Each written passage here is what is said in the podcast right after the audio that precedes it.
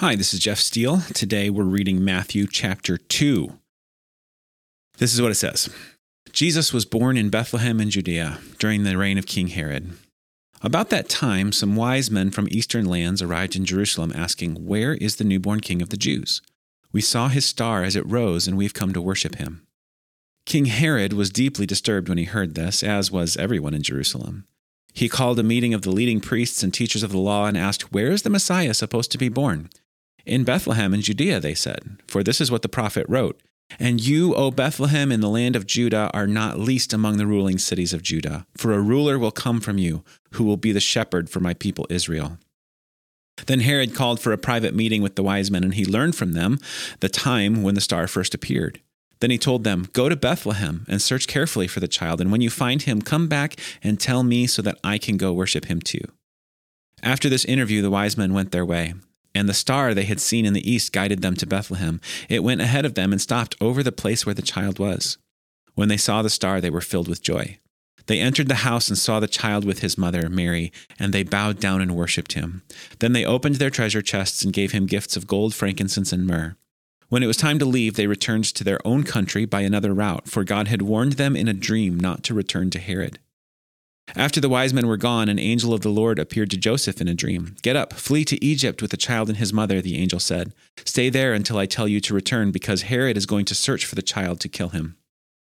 That night Joseph left for Egypt with the child and his and Mary his mother, and they stayed there until Herod's death. This fulfilled what the Lord had spoken through the prophet, I called my son out of Egypt. Herod was furious when he realized the wise men had outwitted him. He sent soldiers to kill all the boys in and around Bethlehem who were two years old and under, based on the wise men's report of the star's first appearance. Herod's brutal action fulfilled what God had spoken through the prophet Jeremiah. A cry was heard in Ramah, weeping and great mourning. Rachel weeps for her children, refusing to be comforted, for they are dead. When Herod died, an angel of the Lord appeared in a dream to Joseph in Egypt. Get up, the angel said. Take the child and his mother back to the land of Israel, because those who were trying to kill the child are dead. So Joseph got up and returned to the land of Israel with Jesus and his mother. But when he learned that the new ruler of Judah, Judea, was Herod's son Archelaus, he was afraid to go there. Then, after being warned in a dream, he left for the region of Galilee. So the family went and lived in a town called Nazareth. This fulfilled what the prophets had said he will be called a Nazarene. So, I just want to make a couple of observations about the book of Matthew based on this text. While I'm reading, um, whenever I'm reading something like this, I'm looking for questions that kind of spark my curiosity or things that are really resonating really strongly with me. In this case, as I read it, and I also used my Bible app to listen to it, um, which I highly recommend as a busy person. If you are a busy person um, like me, there are a lot of great audio Bible apps available for your phone. Sometimes listening to the scripture being read to you is really great because you notice different things. Hopefully, as I was reading it, you're listening to the scripture.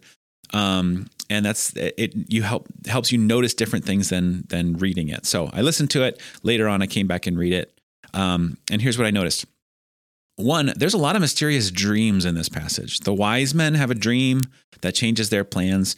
Joseph's plans change not less than three times because of dreams in this one chapter, not to mention even the dream he had in uh, the previous chapter.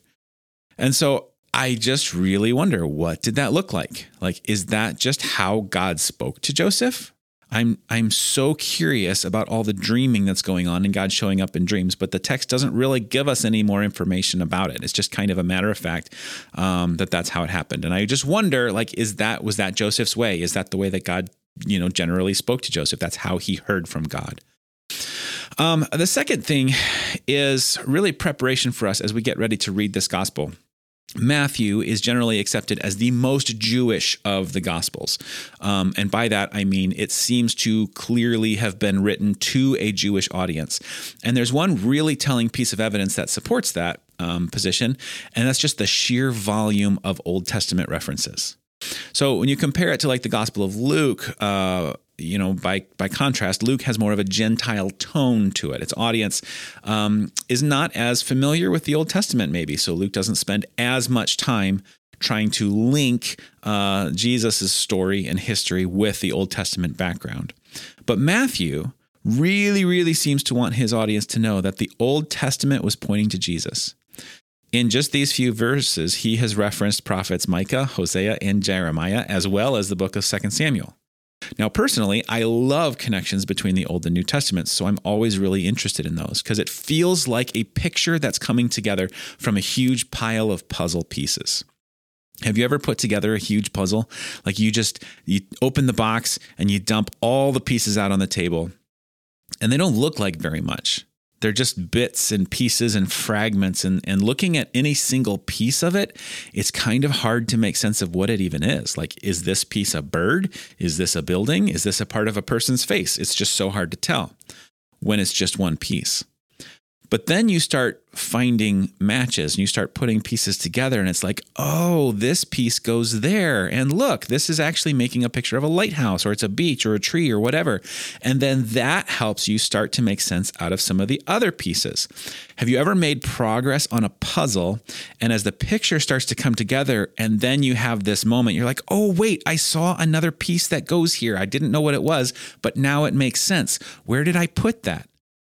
And so that feeling of a puzzle coming together, that's what Matthew is doing.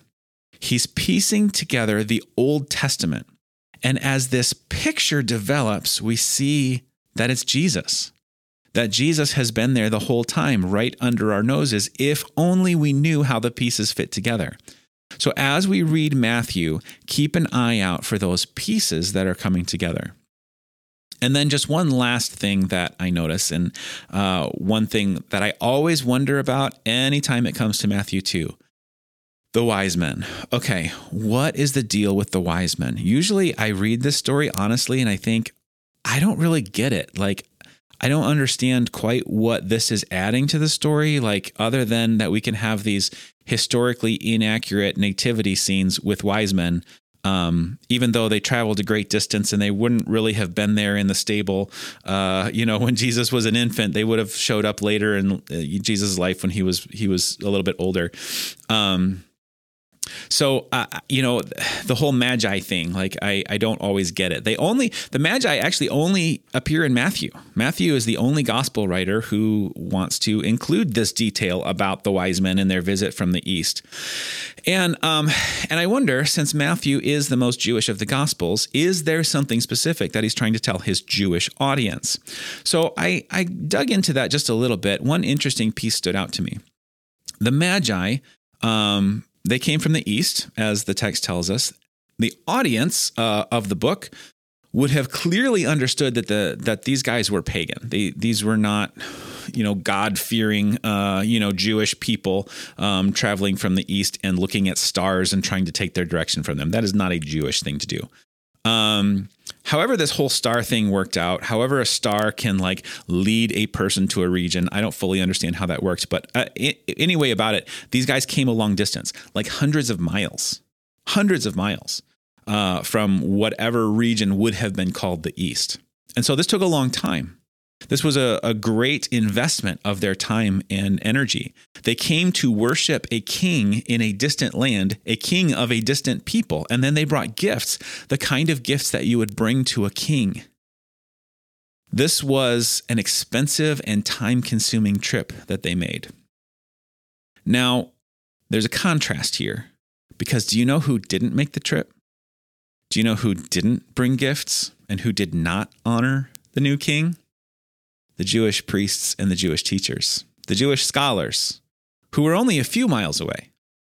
And, and actually, they're the ones who knew exactly where the Messiah should be born.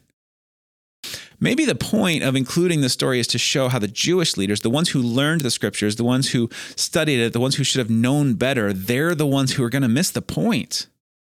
They should have known best what the puzzle was going to look like when it came all together. And yet they are the ones who are going to miss Jesus.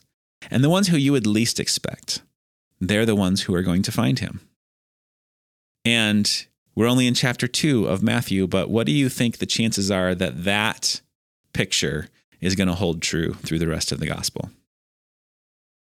So, what does that really mean for us? The main thing for me is that I don't I don't want to miss Jesus. I don't want to get so wrapped up into each of individual piece that I miss out on the whole picture. In the New Testament, Time and again, it was the religious people who were most likely to miss Jesus.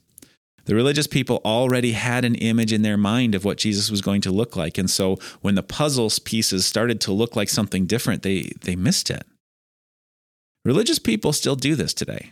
Instead of letting Jesus lead and building our picture of Jesus from the pieces that the Bible is piecing together, we come to it with our preconceived ideas of what he should look like, what he should be doing. And we throw away all the pieces that look like they're not going to fit. I don't want to do that. I don't want to do that as we read the book of Matthew together. What about you? What do you think that the Bible is revealing about Jesus in this text? And how does that inform how we're going to follow him differently? Let's pray together. God, I don't want to miss you.